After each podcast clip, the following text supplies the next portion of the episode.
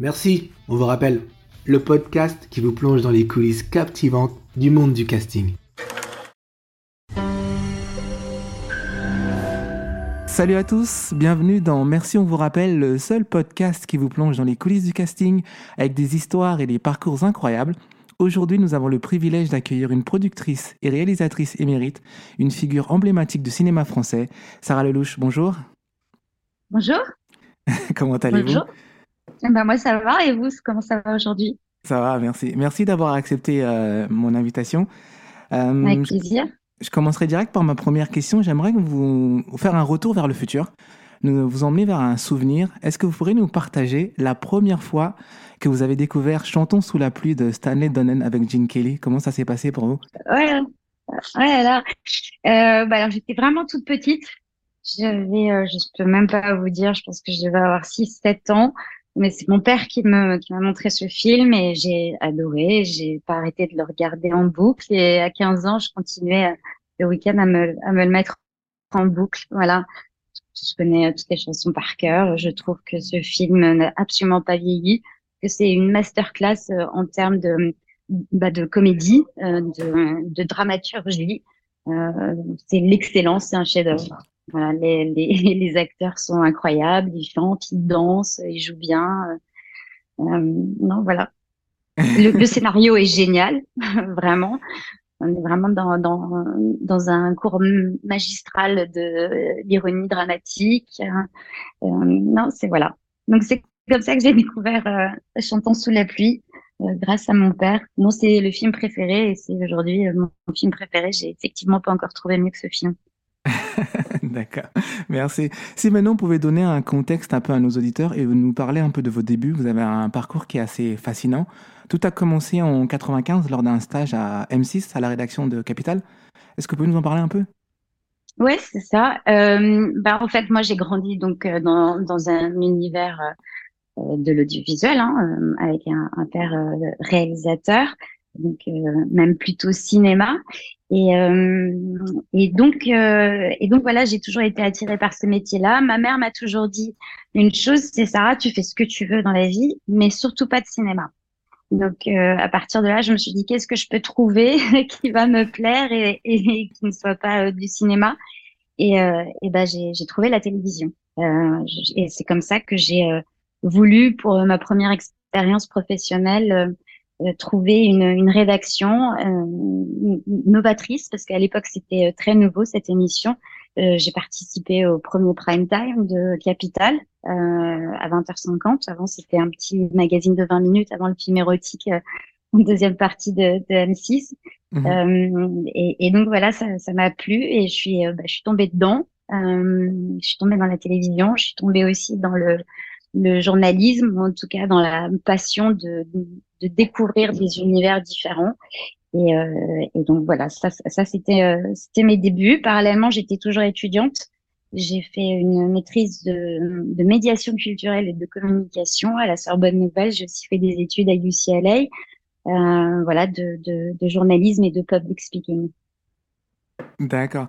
Si on, parlait un petit peu de la transition, parce que vous êtes passé de, de journaliste à animatrice télé, D'abord mm -hmm. sur le câble, après sur France Télévisions, notamment avec Fort Boyard, tout ça. Est-ce qu'on peut en parler un peu? Oui, en fait, c'est des transitions euh, qui se sont faites de manière très euh, fluide et évidente, dans le sens où euh, donc j'étais journaliste et je suis passée à la présentation d'émissions en tant que journaliste. C'est-à-dire que je, je, venais interviewer des personnalités du musique, de, ouais, de la musique et du cinéma. Euh, ma première émission s'appelait Portrait. C'était effectivement sur le câble, sur une chaîne qui s'appelle RFM TV, qui n'existe plus. Mais j'ai enchaîné comme ça avec une émission de cinéma sur TPS, qui est aussi une chaîne qui n'existe plus. Euh, et à force euh, d'enchaîner bah, des, des, des, présentations d'émissions, j'ai eu cette opportunité incroyable qui euh, est celle euh, de présenter euh, Fort Boyard, d'ailleurs le directeur des programmes de France Télévisions, de France 2 à l'époque c'était Yves Bigot, aujourd'hui il est à la tête de TV5 mmh. euh, Monde. Euh, il, euh, voilà, il, il, me suivait depuis un bout de temps. Il m'a dit "Écoutez, Sarah, j'ai une proposition à vous faire. C'est absolument pas, euh, voilà, quelque chose à laquelle vous allez vous attendre. on n'est pas du tout sur un sujet journalistique, mais je vous le propose quand même, c'est Fort Boyard. Alors, j'avais jamais vu cette émission. je connaissais de nom, évidemment. Mm-hmm. Mais, mais j'ai dit, mais pourquoi pas?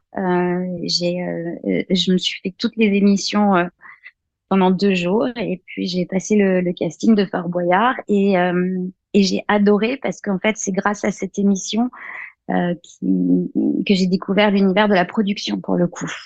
Mm Fort Boyard, c'est avant tout une machine euh, incroyable euh, qui réunit sur un rocher, parce qu'on est quand même sur un, un, morceau de caillou en pleine mer, une équipe de 150 personnes, des techniciens, mais aussi, enfin voilà, c'est une vraie machine et il y a la version française, mais pendant six mois le fort en fait est, est destiné à, à tous les autres pays du monde qui enregistrent leurs propres émissions, Fort Boyard.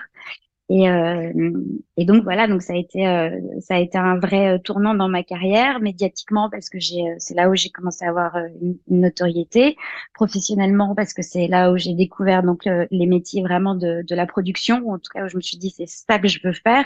Et puis d'un point de vue humain, bah, j'ai rencontré des, des personnes qui sont aujourd'hui encore mes amies, à commencer par Olivier Mine avec qui j'ai co-animé euh, cette émission. Et, puis, c'était une récréation. C'était vraiment une récréation d'enregistrer Fort Boyard pendant un mois.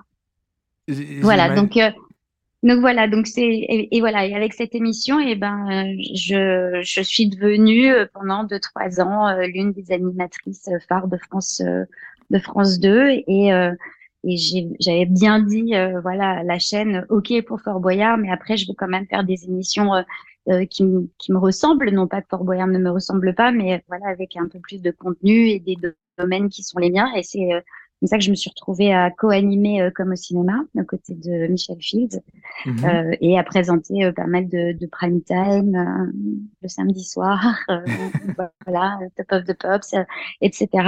Mais, mais comme je vous le disais, bah, en sortie de Fort Boyard, la première chose que j'ai fait, c'est de créer ma société de production, Watch Us. Watch Us en, en, 2005. Ouais. On, en parlera dans quelques instants. Et maintenant, c'est la partie de l'émission en fait où on parle d'anecdotes. Et comme euh, je suis sûr que vous avez quelque chose d'hilarant, inattendu à nous raconter. je sais pas. Il va falloir m'aiguiller un peu parce que là, comme ça. Euh, bah, disons, que, par exemple, sur Fort Boyard, quand vous avez travaillé là-dessus, il a dû se passer des mm. choses quand même inattendues avec toute l'équipe, le, tournage, tous les invités que vous avez pu recevoir. Oui, et forcément, bah, on a, on a eu un peu tous les cas de figure. Non, une anecdote. Euh, c'est euh, en fait c'est l'année où on, on, fêtait les 15 ans de Fort Boyard, je crois. Oui, c'était les 15 ans. Et à cette occasion, on a fait une émission spéciale enfants. Donc euh, les candidats, c'était bah, c'était des enfants. Ils avaient tous en moyenne entre 10 et 12 ans. Euh, donc j'étais peut-être un peu plus euh, protectrice avec eux qu'avec euh, les, les, autres euh, candidats. Et mhm. voilà qu'il y a un enfant qui donc se retrouve dans la fosse au serpent. Donc effectivement, il a très peur. Donc, je fais quelque chose que j'ai pas vraiment l'habitude de faire. C'est plutôt que rester debout. Ben, je me mets à genoux, j'essaye de rentrer un peu la tête, voilà, pour essayer d'être un peu plus proche de lui, etc. Et, et évidemment, à un moment donné, ben, les serpents se sont retrouvés sur moi. Et, euh, et, donc j'ai eu très peur. Oh mon Dieu. Voilà, je me suis fait euh, mordre par un serpent. Et, mais bon, comme ils sont pas venimeux évidemment sur le fort et, et on, risque rien, mais c'est impressionnant. Voilà, ça c'est une anecdote. La première qui me vient à l'esprit. Mm. J'imagine. Comment vous vous remettez après ça? Est-ce que pour retourner tourner, c'était facile après?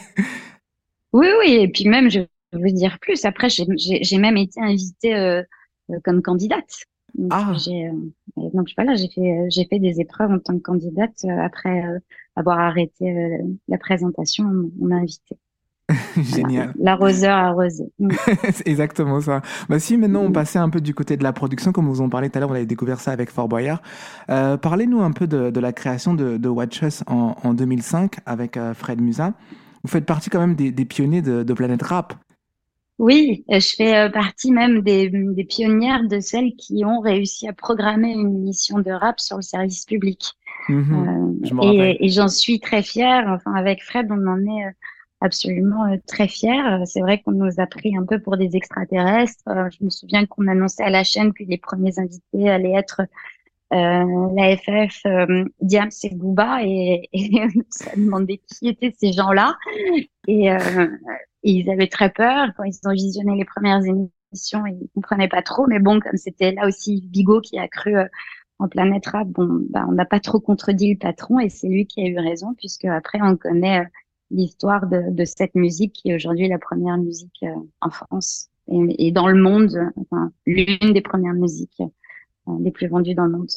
Bah, bah donc, donc, voilà, donc la création de Watch c'est ça. C'était, mais c'était c'était bien sûr pour produire Planète Rap, mais c'était surtout pour produire, euh, avant même qu'on envisage de produire euh, cette émission, c'était de défendre euh, la diversité dans tout, dans tous les sens du terme, que ce soit la diversité de format, de, de contenu, de culture, d'origine. Et c'est vrai que tous nos, toutes, notre toutes nos productions ont ce point commun-là, c'est d'aller chercher des sujets clivants et essayer de les mettre à la portée de tous. Mais comment est née l'idée de Planète Rap alors? Ah bah alors écoutez, c'est tout simple. Hein. c'est que j'ai, euh, c'est que je, que c'est que Fred Musa est le père de ma fille. Donc euh, j'ai rencontré euh, quand j'ai rencontré Fred, j'ai tout de suite été plongée dans les coulisses de, de Planète Rap et quand j'ai créé ma société de production, Fred m'a dit mais ça serait génial un jour que Planète Rap puisse être programmée à la télévision. C'était un mhm. rêve, on n'y croyait pas trop. Et euh, on s'est tapé dans la main et je lui ai dit, bah chiche, on va essayer. Génial. Voilà. c'est super. Vous parlez de, de, de, Fred Musin, qui est le père de votre fille. Maintenant, j'aimerais parler un petit peu de l'influence familiale. Parce que vous, en mhm. tant que fille de Claude Lelouch, comment son influence a-t-il façonné votre approche du cinéma et de la production, en fait? Euh, forcément, je dirais qu'il a plus façonné ma façon de penser et de travailler. Euh, voilà, je suis plus, euh, il m'a plus programmé pour, oui, c'est ça, pour, pour, pour travailler d'une certaine façon. Et le premier conseil qu'il m'a toujours donné, j'espère qu'il va finir par payer. Bon, ça paye, mais un jour, j'espère que ça finit vraiment par payer. C'est, il m'a toujours dit, euh, il faut que tu prennes un maximum de risques. Voilà, n'aie pas peur et prends tous les risques. Si tu crois, euh, voilà, en, en, une idée, en, en un projet, prends tous les, tous les risques et les choses ne se font que quand on est dans l'action. Donc, euh, donc ça, c'est, c'est en ça que mon père a eu une grande influence pour moi. Mhm. Évidemment, euh, l'autre influence, euh, bah, c'est que, c'est que l'univers du cinéma aujourd'hui, bah, j'y suis. C'est-à-dire qu'à force de prendre de la distance avec le cinéma pour faire de la télé, finalement, le cinéma m'a rattrapé puisqu'aujourd'hui, c'est mon métier et c'est mon métier maintenant depuis presque six ans, sept ans. Donc, euh, donc voilà, donc forcément, je suis revenue je suis, je suis revenue, euh, voilà, je sais pas comment on peut dire, mes premiers amours, parce que c'est vrai que toute petite, j'étais très en admiration sur les plateaux de tournage, mhm. de voir, euh, de voir les équipes s'activer et, travailler. Comment euh, s'est passée la collaboration entre père et fille, parce que vous avez travaillé ensemble sur le, le grand rendez-vous Ouais. alors, écoutez, c'est pas simple en fait d'être la la bosse de, de son père. D'ailleurs, c'est c'est pas simple d'être la bosse ou le boss de, de Claude Delouche tout court. D'accord. Euh, D'ailleurs, c'est c'est lui le boss. non, ça restera toujours lui le boss. Mhm. euh, non, c'était c'était marrant de faire ce projet euh, ensemble parce qu'en fait, c'était la suite d'un court métrage qui avait cartonné, qui s'appelait c'était un rendez-vous. Mhm. le grand rendez-vous, oui le grand euh, non le premier le premier euh, court métrage que mon père a réalisé s'appelle c'était un rendez-vous. Ça a été tourné l'année de ma naissance. Euh, c'est une course course c'est une course euh, voilà dans les rues de Paris. Je sais pas si vous l'avez vu. En tout cas je vous invite à le voir parce que c'est un des films les plus vus au monde. Ça dure six minutes et donc, donc, voilà on est dans le dans une voiture et il traverse Paris euh, en brûlant tous les feux rouges euh, à 6 heures du matin, en prenant tous les risques pour aller euh, rejoindre donc son rendez-vous. Et à la fin, on voit une femme qui le rejoint, mais ça dure deux secondes. Hein, et cette femme, c'est ma mère.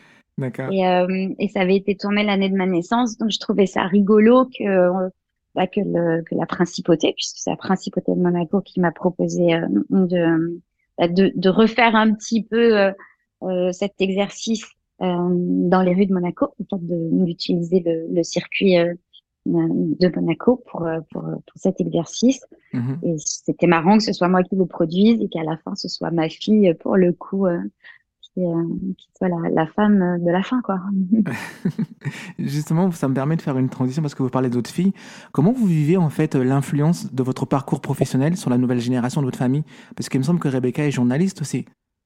Ouais, Rebecca, elle est sur BFM Business. Elle a deux, émissions. Euh, une qui s'appelle Hebdocom et puis une autre qu'elle co-anime avec Fred Mazella qui s'appelle Les Pionniers. Mhm. Euh, bah, je, je, crois que quand on fait des métiers passion, c'est très difficile de ne pas les communiquer à ses enfants. Et, euh, et c'est drôle parce que j'ai deux filles, donc euh, ma deuxième Noah, elle est plus jeune puisqu'elle a 16 ans. Euh, mais euh, Rebecca, pour le coup, elle a vraiment grandi alors que moi, j'étais euh, animatrice, présentatrice et que je crée ma, ma, société de production. Donc, elle a vraiment grandi dans cet univers-là. Et, euh, et, et, elle s'y retrouve aujourd'hui. Donc, je pense que voilà, il y a, y a, quelque chose qui se transmet. Je, ne lui ai jamais dit fais ce métier-là. Je pense que c'est, elle a, c'est quelque chose qui, qui, a été certainement infusé ou, ou transmis, mais sans aucune volonté. Euh, et ma deuxième fille, bon, elle est encore étudiante, mais euh, euh, elle, elle veut être productrice. Et c'est vrai que ma deuxième fille qui est arrivée après est arrivée à un moment donné où je, je ne suis devenue, où je ne me suis consacrée que à la production. Et donc elle, elle veut produire euh, des films. Donc euh, c'est pas l'influence. Je pense que, mais ça c'est dans, dans, toutes les familles pareil. Je pense que quand on a la chance d'avoir des parents qui ont un métier passion, j'insiste bien sur le métier passion parce que c'est vrai que j'ai la chance, on a la chance de travailler dans des métiers qu'on aime et c'est pas le cas quand on doit aller à l'usine, quand on a un métier très répétitif, qu'on est, voilà. Que, mais quand c'est c'est le cas, euh, bah, le mot passion fait que bah, ça s'arrête jamais. Quand je suis allée à la maison, je travaille encore. Euh, euh quand je voyais mon père euh, le week-end, il travaillait encore et quand il travaillait pas, il m'emmenait au cinéma. Et moi, quand je travaille pas, bah, je regarde la télé ou je regarde des films. Et donc c'est voilà, c'est comme ça qu'on transmet. En tout cas, mon père, il a jamais, il m'a jamais transmis en me disant je veux que tu fasses du cinéma. Mmh moi, j'ai jamais transmis quoi que ce soit à ma fille en lui disant je veux que tu fasses de la télé. Voilà. Vous l'avez pas fait comme votre mère, vous l'avez pas interdit. Vous avez pas dit. Non, je non. Pas que tu sois journaliste. non, non, non, non, non, non. Mais je comprends parce que c'était, euh, c'était une, une peur euh, euh, que je peux comprendre de la part de ma mère. C'est vrai qu'elle s'est dit avec ce père-là, elle pourra jamais faire mieux. Et, et d'ailleurs, c'était évident là-dessus. Elle avait raison. Hein. Je veux dire, il a un niveau où on peut pas faire mieux. Euh, mais qu'elle n'avait pas mesuré peut-être, c'est que c'est pas grave de pas faire mieux si déjà on fait ce qu'on aime et, et, que ça marche. Bien sûr. Euh, donc voilà. Donc il m'aura fallu quelques années pour euh, pour me dire bon de toute façon je ferai pas mieux et puis je veux et je fais pas la même chose que lui aujourd'hui. Mhm. Je ne fais pas la même chose que mon père. Oui, j'ai réalisé un film, ça c'est vrai, et j'ai mhm. réalisé des documentaires et des émissions de télé, mais je suis pas euh, une réalisatrice de, de films de long métrage. Justement, quand vous parlez d'avoir réalisé, comment vous trouvez l'équilibre entre la réalisation et la productrice? Eh ben, en fait, euh, mais là aussi, pour le coup, c'est certainement euh, le regard que j'ai eu sur, sur mon père ou sur ce qu'il m'a enseigné, c'est que pour moi, je fais pas une grande différence entre le réalisateur et le producteur. Donc, mon père est réalisateur-producteur. Mmh euh, et en fait, un réalisateur sur un plateau de tournage, c'est lui qui doit prendre toutes les décisions. Mmh toutes les décisions.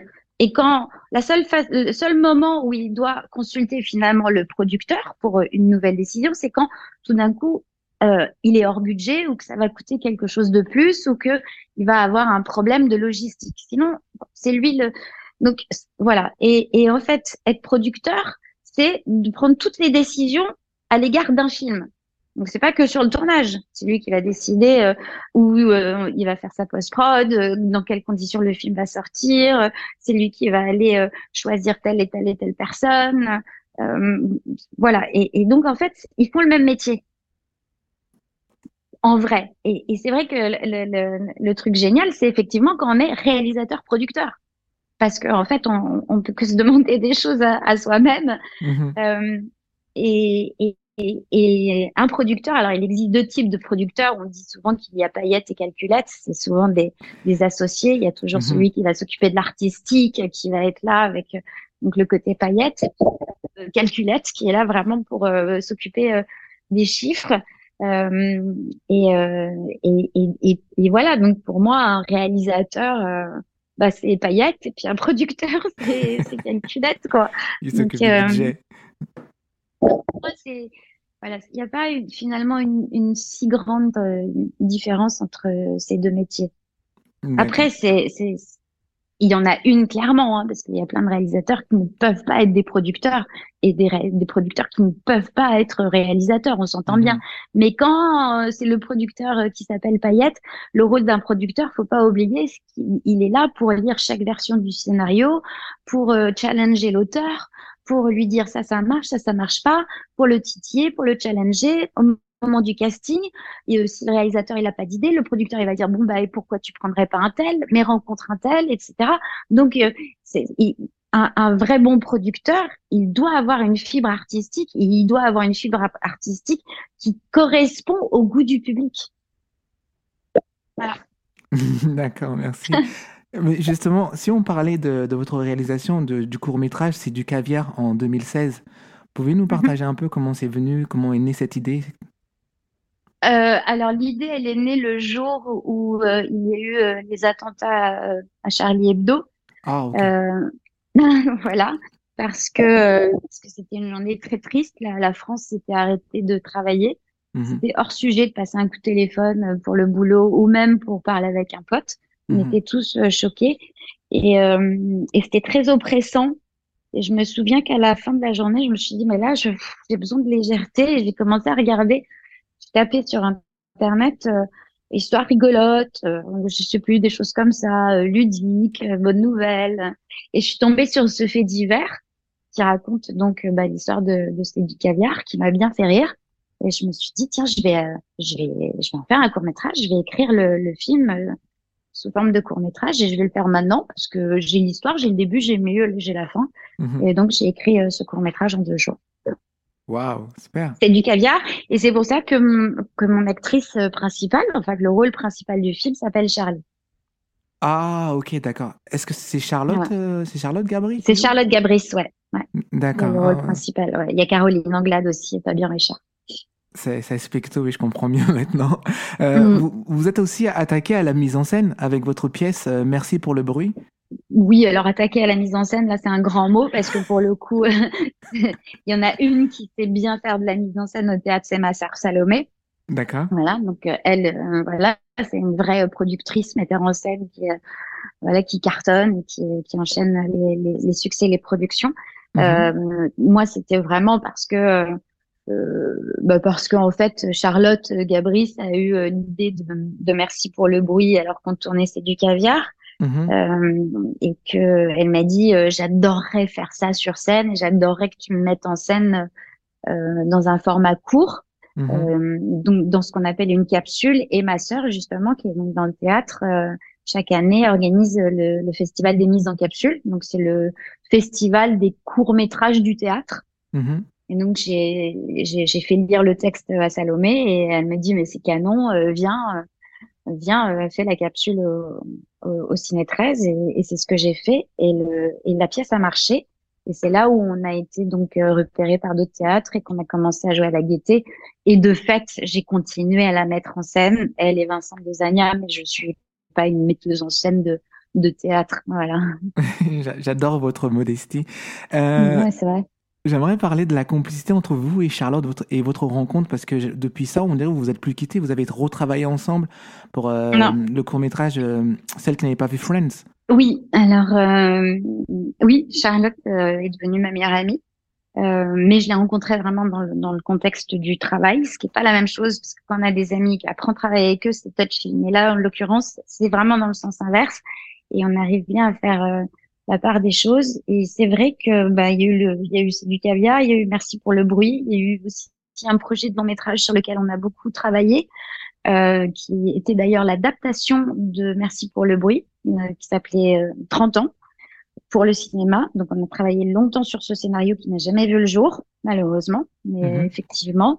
Et puis ensuite, bah, j'ai créé, euh, j'imagine que vous alliez m'en parler, mais j'ai créé donc la DCF, la diversité Cité du cinéma français. Bien sûr, oui, on allait en parler en, 2021. Et voilà, et donc c'est en créant cette société, le concept de cette société, je vous expliquerai peut-être tout à l'heure, mais euh, que, euh, eh bien que on a réalisé euh, ce court métrage de celle qui n'avait pas vu Friends. Mm-hmm. Et, euh, et, qui a eu un succès qu'on qu'on n'attendait euh, absolument pas. Voilà. Oui, au raison aujourd'hui pour au festival de l'Alpe d'Huez, c'était la première diffusion, donc on a gagné le prix du meilleur court métrage. Mhm. Après, on a gagné au total quatre ou cinq prix du public. Dans le monde, on a eu à peu près plus de 30 sélections au festival. On a vendu le film dans huit pays. On a été diffusé en France sur TF1, OCS, Canal, euh, TV5, Monde. Donc, euh, donc c'est un, un, joli parcours pour un court métrage. Bien sûr, oui. Euh, C'était d'ailleurs aussi un joli parcours avec C'est du caviar que j'avais aussi fait avec Charlotte. Parce que mhm. là aussi, c'est pareil, on avait vendu dans 15 pays. Et, euh, et, et, et, donc voilà, donc c'était vraiment chouette parce qu'on on, s'y attendait pas. Euh, on, on, espérait que le, le, film se fasse remarquer, mais, euh, oui. on s'attendait pas à ce succès-là. Est-ce que vous pouvez nous dire deux mots sur l'histoire en fait de celle qui n'a pas vu Friends?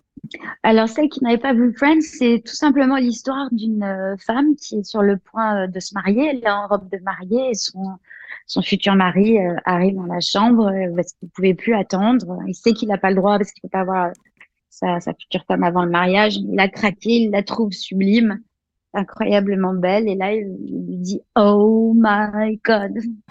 elle, elle, elle, tilte pas et il fait oh mon dieu et elle dit toujours pas et, et il dit allô? Non mais c'est euh, Janice dans Friends euh, la meuf de Chandler et elle comprend pas et elle, elle dit mais en fait j'ai déjà entendu parler de Friends mais j'ai jamais vu Friends en fait je je dis pas les rêves et euh, et puis là bah le, le mari est, tombe de de 30 étages et euh, et, et il veut plus se marier Oh, c'est génial. Mais comment vous est venue cette idée en fait? Ça, c'est une idée que Charlotte a eue. D'accord.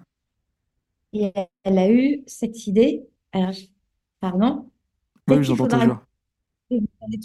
C'est Charlotte qui a eu l'idée parce que bah, justement, elle, elle rencontrait euh, euh, la, fille ou la, fiancée d'un pote, je ne sais pas très bien qui elle rencontrait pour la première fois, une, fille en tout cas, et ils discutaient, et puis dans la discussion, ils parlent de Friends, et la fille en question, qu'elle devait donc rencontrer, enfin qu'elle a dit, ah mais moi je ne connais pas, j'ai jamais vu Friends. Et la table entière, en fait, a, a bugué. Bah oui. tu faisais quoi dans ces années-là? Mais comment c'est possible Friends? Et ça a créé ça a pris une telle ampleur qu'elle m'a appelée. Elle me dit, écoute Sarah, j'ai j'ai une idée, mais il faut faire un film sur euh, sur une fille ou, un garçon qui n'a pas vu Friends parce que j'ai vécu un déjeuner surréaliste euh, cet été. c'est génial. Voilà. Oh, c'est fou comme histoire. Est-ce que cette fille, ça serait pas Elena Klotz? Parce que je l'avais reçue dans l'émission et elle avait jamais vu Friends. Pas du tout. Pas du tout? Non, je crois pas. D'accord. Si on parlait maintenant un petit peu de votre société, la diversité du cinéma français euh, by Watches, créée en 2021, parlez-nous un peu de ce que vous faites. Alors, j'ai créé euh, la DCF, Diversité mhm. du cinéma français, euh, bah, là, en fin 2021-2022, avec l'ambition bah, de produire des films d'une nouvelle façon et avec de nouveaux outils j'avais euh, envie de, faire participer le public du début à la fin euh, à la production et à la création d'un film. Mhm. Euh, je me suis toujours dit que en vrai, le vrai premier producteur d'un film, on le dit pas assez, c'est le public. Et pourtant, on lui demande jamais son avis. Donc, je me suis demandé comment est-ce que je pourrais aujourd'hui bah, faire des films en, les écoutant et en m'inspirant de, leurs idées. Euh, et c'est là où j'ai découvert un outil euh, que je ne connaissais pas, maintenant que je commence à bien maîtriser, qui est euh, celui du Web3, de la mhm. blockchain. Oui.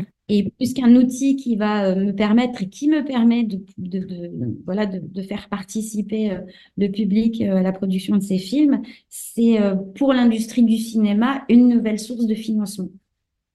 Donc, donc en fait, c'est ça la DCF, c'est une société de production mhm. qui vise à offrir des nouvelles sources de financement à l'industrie du cinéma et à permettre au public de participer à la création des films du début à la fin et dans tous les sens du terme, c'est-à-dire qu'il va pouvoir intervenir sur le casting, euh, des idées, euh, si on lui dit on hésite entre tel titre et tel titre, lequel vous préférez. Euh, ils vont avoir la possibilité, au travers d'une marketplace, d'acheter la robe de la comédienne euh, sous forme de NFT. Donc, si là, tout d'un coup la comédienne cartonne ou le film cartonne, ben, le NFT va prendre de, la valeur. On va pouvoir vendre les décors de cinéma parce que jusqu'à présent, on les stocke ou on les brûle. Bien sûr. On pourra, on, pourra euh, euh, les acheter. voilà, il y, a vraiment beaucoup, beaucoup, beaucoup de choses à faire avec le cinéma pour pour euh, faire participer en fait le grand public et savoir vraiment ce qu'il a euh, envie de voir. Donc j'avais envie qu'il puisse participer de, cette façon-là, mais j'avais surtout envie euh, d'ouvrir les vannes aux, jeunes talents et permettre à monsieur et madame tout le monde de déposer une idée. Parce qu'aujourd'hui, mhm. si on n'est pas dans l'univers du cinéma, c'est très difficile d'envoyer une idée. Et puis mhm. si on n'est pas dans l'univers du cinéma, on peut avoir une idée formidable, mais on ne sait pas écrire un scénario, parce que c'est un vrai travail d'écrire un scénario. Donc aujourd'hui, c'est permettre euh, à n'importe qui, un banquier, à vous, de venir déposer quatre lignes de pitch, cinq lignes, une page, ce que vous avez envie. Et nous, si on trouve que c'est une bonne idée, alors j'ai un board, hein, c'est pas, on, je veux dire, on est mhm. entouré de professionnels, c'est pas, euh, voilà, c'est pas des sélections qu'on fait au pif, hein, il y a un vrai travail de sélection qui est fait. Qui est fait. Bah, si votre idée elle est super, euh, vos quatre lignes, eh bien, nous, professionnels, avec tout le board que j'ai, qui est présidé notamment par euh, Julie Gaillet, dans lequel on trouve euh, Kev Adams, euh, Sofiane Zermani, mhm.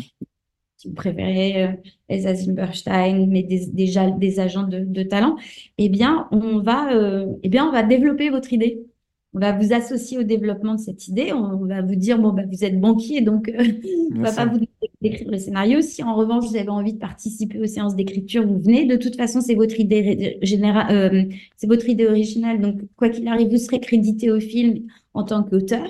Et, mm-hmm. les droits euh, sont les vôtres. Mais en revanche, ben, on va vous proposer deux, trois auteurs, un réalisateur, et on va vous accompagner tout au long euh, de la production de ce film et surtout, on va faire euh, euh, participer le public à toute la création de ce, film. On va lui donner la parole, on va créer des communautés. Mhm. donc, par exemple, celle qui n'avait pas vu Friends, qui est donc un film qui a été, qui, devient donc maintenant un long métrage. Mhm. il devient un long métrage, un, long métrage grâce au public avant tout. Et au bord aussi, grâce au public, qui, on lui a proposé plusieurs films, trois pitchs de films. Mhm. On a dit, vous choisissez, et celui que vous choisissez, on va le mettre en production. Ils ont choisi celle qu'ils n'avaient pas vu Friends. Et, euh, et aujourd'hui, oh ben, on travaille sur euh, la communauté de Friends. Parce qu'en fait, la DCF, donc, il lance sa plateforme au mois de mai prochain.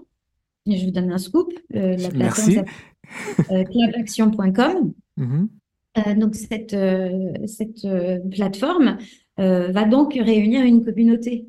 Elle va, forcément aller chercher la communauté des cinéphiles, mais pas que. Elle va avoir la communauté de tous les artistes qui participent à la création de ces films. Et ensuite, elle va récupérer aussi la communauté de films en particulier, c'est-à-dire chaque film a une communauté. Là, sur celle qui n'avait pas vu Friends, ça paraît logique, mais demain, si je fais euh, un film, et c'est le cas euh, sur la K-pop, je vais aller récupérer toute la communauté de la K-pop. Si je fais un film sur la danse, je vais avoir toute la danse. Si mhm. je fais un film sur le développement personnel, bah, je vais avoir euh, voilà, tous les gens qui s'y intéressent. Donc tout ça, ça fait une très, très grosse communauté qui euh, va donc nous accompagner dans la production des films et c'est une nouvelle façon de produire, une nouvelle façon de générer de l'argent pour faire des films et une nouvelle mhm. façon de faire des films euh, avec, le, avec le public. Donc la DCF, c'est ça, la diversité du cinéma français, c'est une mhm. société de production euh, qui, qui voilà, donne naissance au mois de mai prochain à cette plateforme, clapaction.com. mais en attendant, c'est le site de la DCF, donc la-dcf.com, qui mhm. reçoit projet et qui euh, nous permet d'échanger avec le public. Vous dites justement une nouvelle façon de, produire. Quel a été l'accueil des, professionnels quand vous avez lancé ça? Alors c'est drôle que vous me posiez cette question parce qu'aujourd'hui, euh, la tech est, est, une industrie et un univers qui fait très peur euh, au, cinéma français, ou en, tout cas aux gens du cinéma. Là, mhm. je suis vraiment pionnière, je suis la première à utiliser la tech pour pour euh, créer des films, en tout cas pour produire des films. Et, euh, et, donc, les, les, gens du cinéma, pour vous répondre, euh, disent Ah, bah, c'est super, mais ils comprennent pas grand-chose pour l'instant à la blockchain et au Web3. Pas que les gens du cinéma, d'une manière générale, en France, voilà, on n'est pas encore très à jour là-dessus. Euh, et, euh, et puis, à l'inverse, les gens de la tech ne connaissent pas bien l'industrie du cinéma.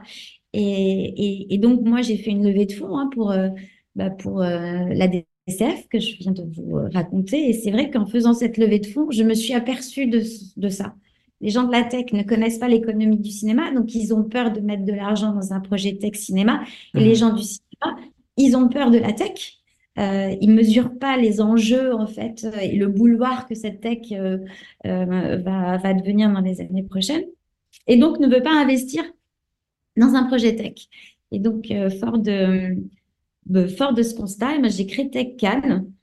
qui sera donc le premier événement à l'occasion du prochain festival de Cannes, mm-hmm. qui va réunir les géants de la tech et les géants du cinéma. Voilà. Pendant quatre jours, pour, euh, pour se rencontrer, échanger autour de sujets qui sont donc la blockchain, le Web3, l'IA, c'est un gros sujet euh, en ce moment dans le cinéma. C'est comme si vous leur donnez un peu une masterclass pour qu'ils comprennent comment tout cela fonctionne. voilà, alors moi je ne vais pas donner de masterclass, je vais avoir une douzaine de personnalités qui vont faire des masterclass, je mhm. vais avoir une soixantaine de speakers, des gens du cinéma et de la tech qui vont venir débattre sur, mhm. euh, sur, sur, tous ces sujets qui sont l'économie, l'IA, euh, le, rôle de la blockchain demain et tout ça. D'accord. Tout à l'heure, vous, vous, parliez de donner la chance aux autres. Et euh, moi, je vais vous raconter une histoire. On s'est déjà rencontrés, en fait. On s'est rencontrés il y a peut-être une quinzaine d'années, à vos débuts, quand vous avez créé Watch Us. Vous cherchiez des animateurs et j'étais venu dans vos locaux, en fait, passer un casting.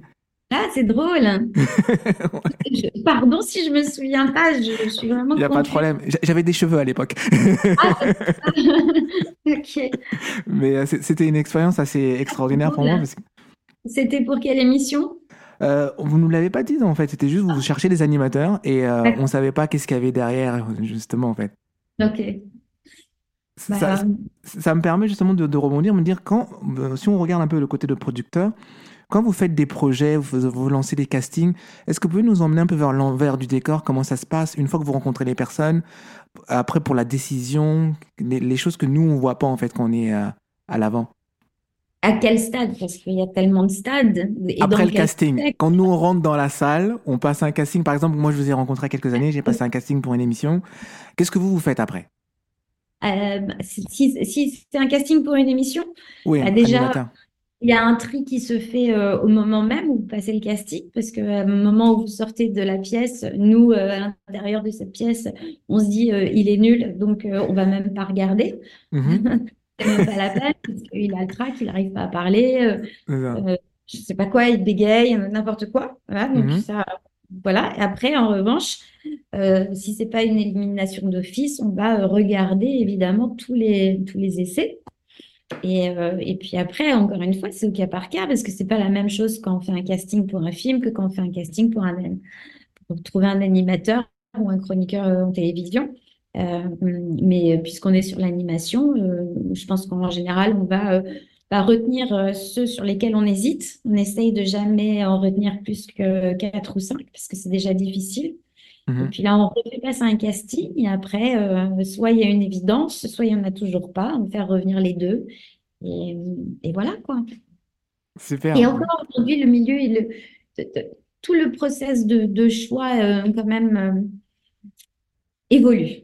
Il y a, le mmh casting il y a beaucoup d'autres choses qu'on prend en, ligne de compte, euh, parce que maintenant qu'il y a les, réseaux sociaux, on peut aussi facilement euh, tracer le, la vie de la personne avant qu'elle passe ce casting. On peut euh, avoir une idée de, de l'entourage de cette personne. On peut voir le nombre de followers. Donc, tout ça, c'est des, des, choses qui comptent parce que, parce que bon, ben, on va pas se mentir. Hein, mm-hmm. on se Google tous les uns les autres. Bien sûr, ouais, ouais. on va tous se voir sur Link, euh, on rencontre quelqu'un. Donc, euh, donc aujourd'hui, ça a une importance en fait. Euh, l'image qu'on a Bien sûr. a une importance. En tout cas, il faut essayer de faire en sorte de véhiculer la meilleure image pour faire ce qu'on a envie de faire. Mhm. C'est un très bon conseil. Ça me permet justement de. Vous avez parlé de followers. Est-ce que ça veut dire qu'aujourd'hui, si vous travaillez sur un projet, vous hésitez entre deux acteurs, vous irez plus celui-là qui a plus de followers ou vous irez celui-là qui a moins de followers ou c'est le talent qui rentrera en compte? Non, le talent rentre en compte évidemment. Et puis, euh, et puis c'est une question difficile et délicate parce qu'encore une fois, c'est du cas par cas. Vraiment, chaque film est un cas particulier, chaque émission est un cas particulier. Euh, vraiment, chaque, rôle, euh, on me dit souvent avec la DCF ou avec Watch Us, mais alors quel type de contrat tu proposes? Oui, mais alors si, oui, mais tu as fait ci avec telle personne, moi ça me convient pas bien. Et en fait, chaque cas est, particulier. Et là, je traite beaucoup de projets puisque j'en ai reçu plus de 700 avec la DCF. Euh, j'en ai 6 qui sont en développement. Je n'ai choisi 6. Euh, mais en fait, je, n'ai pas le même contrat et le même engagement avec aucun de ces six projets. Il y a tellement de paramètres qui, qui rentrent en ligne de compte. Donc, le nombre de followers peut peser son poids. Mhm. Euh, mais à l'inverse, euh, peut ne pas peser de poids du tout. Ça, dépend. ça, va, ça va rassurer certains acteurs alors. Là, on arrive à, la partie de l'émission où vous parlez un peu d'actualité de votre promotion. Vous avez dit que vous allez être à Cannes prochainement. Donc, qu'est-ce qu'il y a d'autre à savoir sur Sarah Lelouch en ce moment? Ah c'est déjà beaucoup. déjà beaucoup parce que j'ai six films en développement, dont celle qui n'avait pas vu Friends, dont un film sur la K-pop puisque je vous en ai parlé. Mhm. J'ai un autre film formidable qui s'appelle Le Grand Saut qui est en développement, qui a été euh, euh, porté par un, un, jeune garçon euh, de 30 ans qui s'appelle Anthony, qui ne connaît personne dans l'univers du, cinéma, qui, qui habite Montpellier, dans la banlieue de Montpellier, qui est livreur. D'accord et qui donc bah, va coécrire son premier long métrage. Et, et c'est exactement pour ça que j'ai voulu créer la DCF, c'est justement pour aller chercher des, des talents comme lui, Bien sûr. qui n'ont pas les moyens aujourd'hui mhm. d'envoyer une idée à, un studio ou à un producteur. Mhm. Donc voilà, j'ai trois films déjà dont je viens de vous parler, plus les autres qui sont en dev. J'ai la, donc l'organisation et la mise en place de TechCam, même si j'ai un directeur général sur, sur ce projet.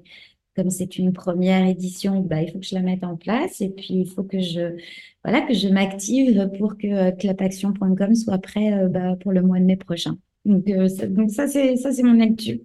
D'accord. Bon, en tout cas, merci de faire ce que vous faites. C'est genre, c'est un peu comme Cendrillon, dit vous donner au, moyen aux gens qui connaissent personne dans, dans, le milieu de pouvoir créer des choses. Ça, c'est super.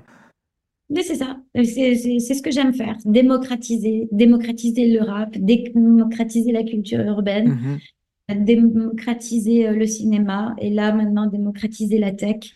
C'est que de, souvent, on ne va pas vers les choses parce qu'on en a peur et on a mhm. peur de les comprendre. Et, euh, et moi, j'ai envie d'enlever cette peur euh, chez les gens. Euh, mhm. Je peux le faire avec les, les, domaines avec lesquels je suis à l'aise. Bien sûr. Là, on arrive à la partie tips de l'émission, genre partie conseil. Quel conseil vous donnerez à des jeunes professionnels qui veulent avoir une carrière aussi variée et diversifiée, diversifiée que la vôtre? Ah, C'est toujours difficile de donner des conseils. Euh, bah, si on a une passion, déjà, c'est de suivre sa passion, c'est surtout pas essayer de s'écarter parce que c'est tellement difficile le quotidien, c'est tellement difficile tous les jours de se lever, d'aller travailler, euh, même quand on a une passion, parce que même quand on a une passion, c'est dur. Euh, voilà, donc, donc si on a une passion, ne pas hésiter, se battre pour, pour trouver une façon de, de l'exploiter, de la mettre à profit. c'est de multiplier les rencontres, vraiment. Euh, être, être ouvert à, tout, jamais dire non quand on nous propose quelque chose. C'est euh, c'est surtout bien connaître aussi l'univers dans lequel on a envie de, de grandir, euh, connaître tous les acteurs et, et, pas seulement les connaître, c'est-à-dire suivre l'actualité au quotidien, parce que c'est en suivant l'actualité qu'on peut avoir des idées qui nous permettent de rebondir. Et, et, et, et c'est déjà beaucoup. Et puis, avoir une discipline une, discipline et une bonne hygiène de vie. Merci beaucoup pour euh, ces conseils. Merci beaucoup, Sarah, pour cette belle conversation, pour votre temps. Je vous dis merci, on vous rappelle Ah bah oui, avec plaisir. Bonne journée, Sarah. Merci beaucoup. au revoir. Au revoir. Merci à vous tous. Merci. Vous êtes de plus en plus nombreux et nombreuses à écouter. Merci, on vous rappelle. Continuez à vous abonner à nos réseaux sociaux, ça nous permet de grandir et de vous avoir des invités exceptionnels. Alors merci, continuez, ne lâchez pas. Merci à DJ de Combo à la réalisation. On se retrouve dimanche prochain pour un nouvel interview.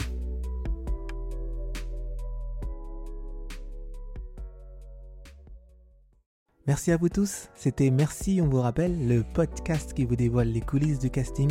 Merci à vous tous. Vous êtes de plus en plus nombreux et nombreuses à nous écouter. Merci pour la force que vous donnez. N'hésitez pas à vous abonner sur nos réseaux sociaux, notamment sur TikTok, Instagram ou encore YouTube. Et encore un grand merci à DJ Hit Combo qui à la réalisation. Maintenant, on se retrouve le mardi, et oui, plus le dimanche, mais maintenant tous les mardis, pour un nouvel épisode. Alors rendez-vous mardi prochain. À bientôt!